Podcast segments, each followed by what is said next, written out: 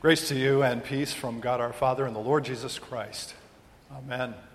Well, it's good to be back in the pulpit, or at least near to it, uh, after a few weeks. And uh, I want to begin today, this being election season, by conducting a little poll. Who here is willing to admit that at one time or another you have had a bad attitude about something or someone? In your life. Wow. I mean, I never have, but it seems like it's a bad experience. And yet today, there's this phrase that just jumps out at me from uh, that passage you heard from St. Paul's letter to the Ephesians. And uh, that phrase is be made new in the attitude of your minds. And maybe that's because uh, I know how powerful that a bad attitude can be in almost every aspect of, of your life and the lives of the people uh, around you, just like a good one can. And maybe you've seen that, you know, in yourself, as I have seen it in myself, and also in the people around you, and how things can easily go one direction or another. Or maybe I was just uh, kind of channeling that great Patti LaBelle song that we baby boomers danced to back in the 80s. You remember this? I'm feeling good from my head to my shoes. Know where I'm going and I know what to do. I got a new attitude. And the most important reason, of course, is that. Uh, while the word attitude uh, is not one that you see very often in Scripture, although it is in there in our English Bibles, it is a word that you hear almost every day out in the culture, as in, you know, that guy has an attitude, or she needs a little attitude adjustment, or I don't think I like your attitude. And so today I want to talk with you a little bit about the relationship between your attitude and your faith. And about what St. Paul is really getting at when he writes to the Christian church in the city of Ephesus and he says, Be made new in the attitude of your minds. Because it seems to me that there are a lot of people in this world who think that they really don't have any control or power over the attitudes that they have about certain things and even about uh, certain people in this world because they equate an attitude with a, a feeling or an emotion that they have. And as I've said many times, I mean, you can't control your feelings, you can't help your emotions. I mean, they just are what they are, and they just come in response to all kinds of things that happen to us uh, in our lives. And, and yet, the truth is that a, and an attitude really isn't a feeling, or, and it's not an emotion either. An attitude is actually a way of thinking that then can have an impact on the way we feel and even have an impact on our behavior. So that an attitude is actually a predisposition, it's a tendency, it's an orientation that's different from uh, raw feelings or knee jerk reactions to things. In fact, uh, the uh, late psychiatrist Carl Jung identified uh, an attitude as uh, the readiness or the preparedness of the human psyche to respond in a predisposed way to something that happens even before it happens. And uh, I want to get into all of this, but first let me just uh, give you, by way of context, a little bit of background and, re- and remind you that when St. Paul was out there, you know, starting all these churches during his missionary journeys in places like Corinth and Philippi and, and in places like Ephesus, uh, the way he would often do that would be to go into a place that he identified as strategic for the spread of the gospel because of its location or the number of people of there or who traveled through that area. And he would go into the synagogue and he would preach. And as he preached, he would demonstrate to that synagogue community that the Messiah they've been waiting for, hoping for, praying for, has come, and it's Jesus.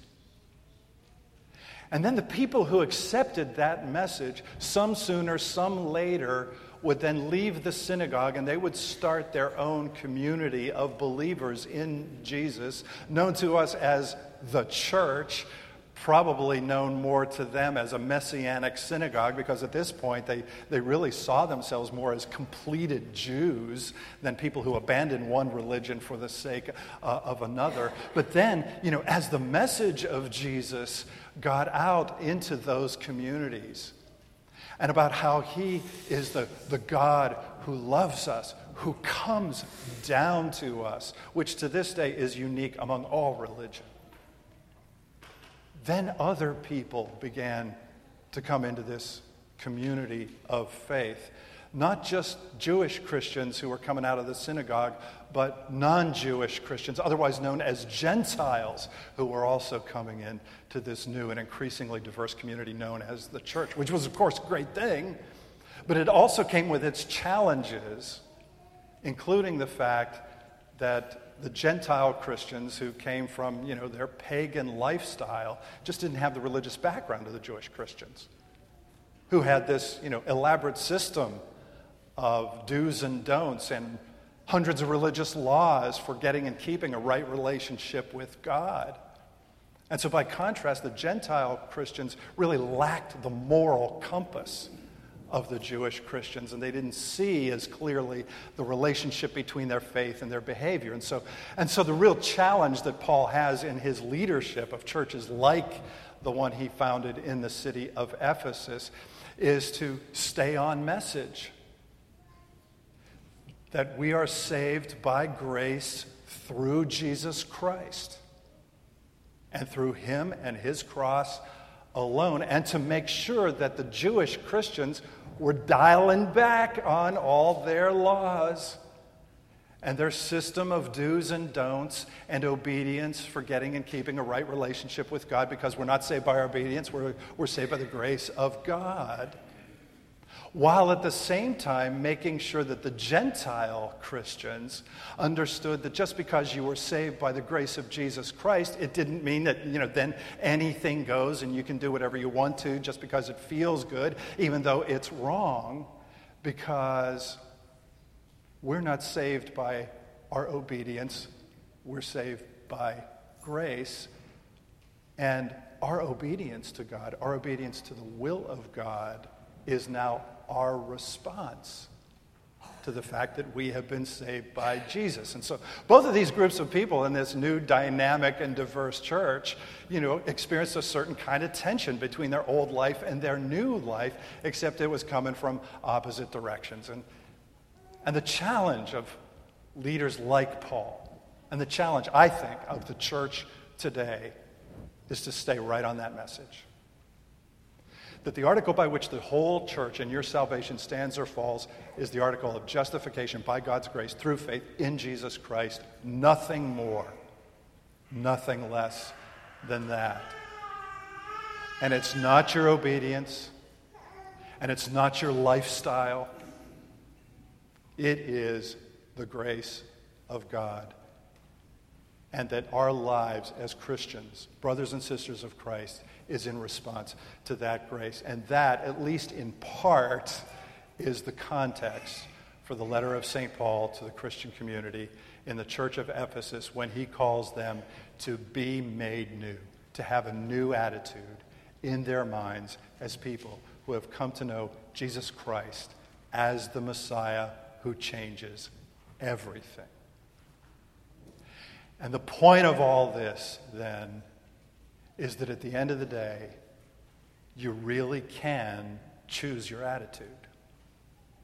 You really can have power over this new way of thinking, this spiritual predisposition, this tendency to react to certain things in a certain way when you look at your whole life, no matter who you are, where you've come from, what your past might include, in the context of Jesus.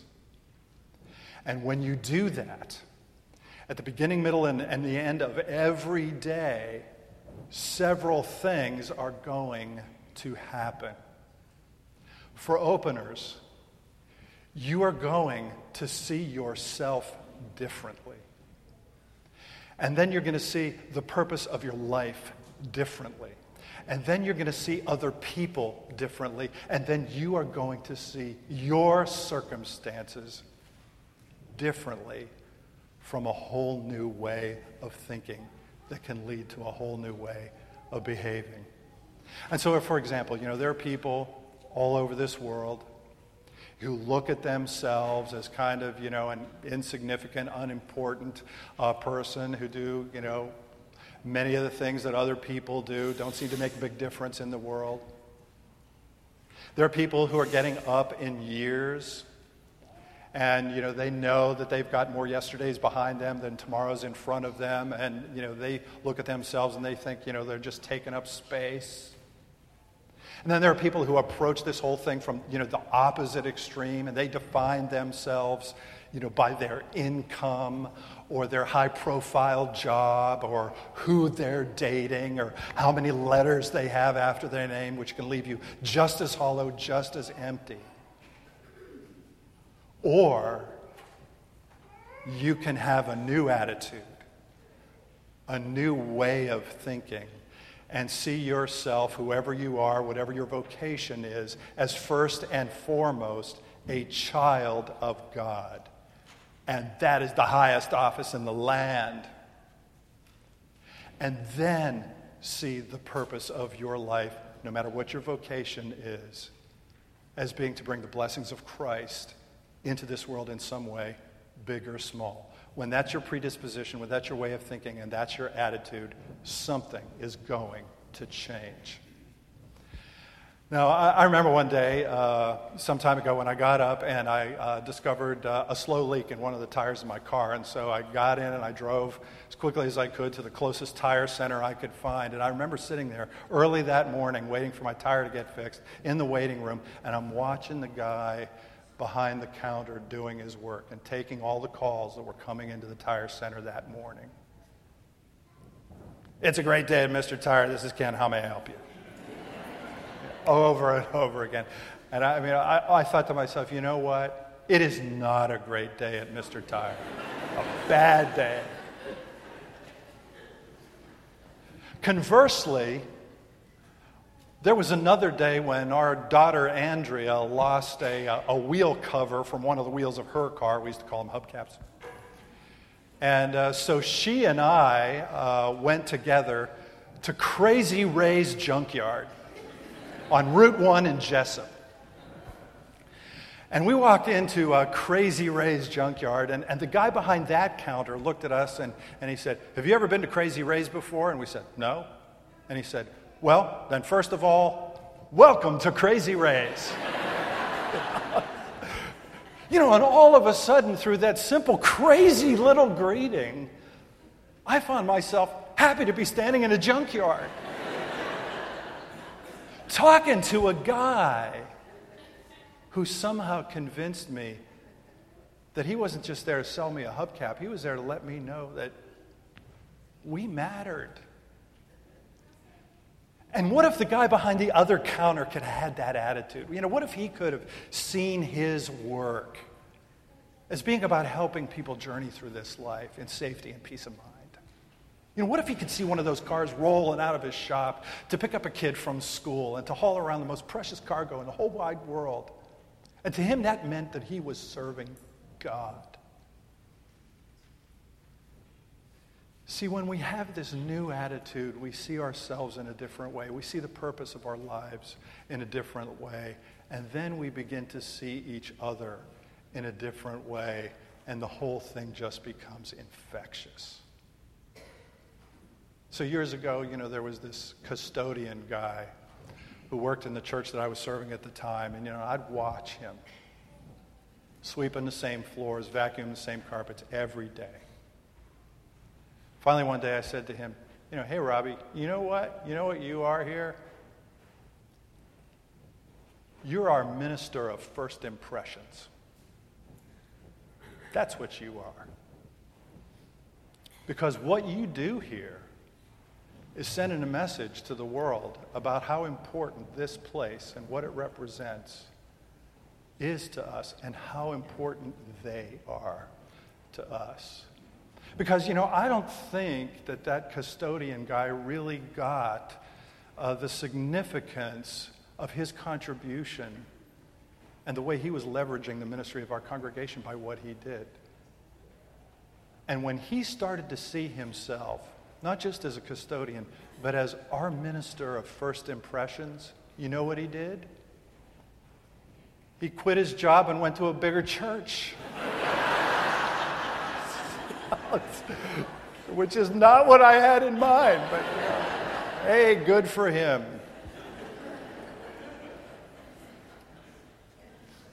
And then, you know, you just think of all the other ways that you might behave in response to that attitude, that way of thinking that Christ is in the middle of your life, in the face of all the opportunities, all the challenges, all the temptations, all the decisions that you have to make in your life. And what would it be like if, with that way of thinking, you approached every one of those things and you asked yourself, you know, how can I react to this as the child of God that I really am? How can my attitude about my sisters and brothers help me to quit judging and condemning people just because they sin differently than I do? and instead see them as the object of God's mercy and grace, like I am, and just, you know, work it from there. And last but not least, you know, this attitude that Paul is talking about in his letter to the Ephesians can also help you even to see your circumstances differently, or uh, if you'll pardon the expression, in ways that are out of this world. In case you don't know it, uh, the letter to the Ephesians has six chapters in it. And the, the, first three chapters are just filled with grace. I mean, it's just one big blessing after another grace upon grace upon grace. And then the last three chapters have to do with how you and I get to live our lives in response uh, to that uh, grace. But you know what really blows my mind? Is that that letter, every bit of it, all six chapters, was written by a guy who was imprisoned. Under arrest in Rome for proclaiming Jesus Christ across the empire. And yet he worships. And yet he writes about the transforming, all sufficient grace of God.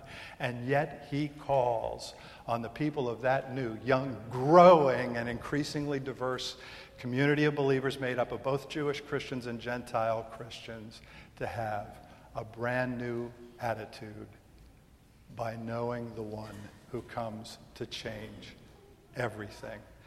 And I will tell you this I have been so privileged to see all kinds of people, including so many of you right here, walking through hell on earth.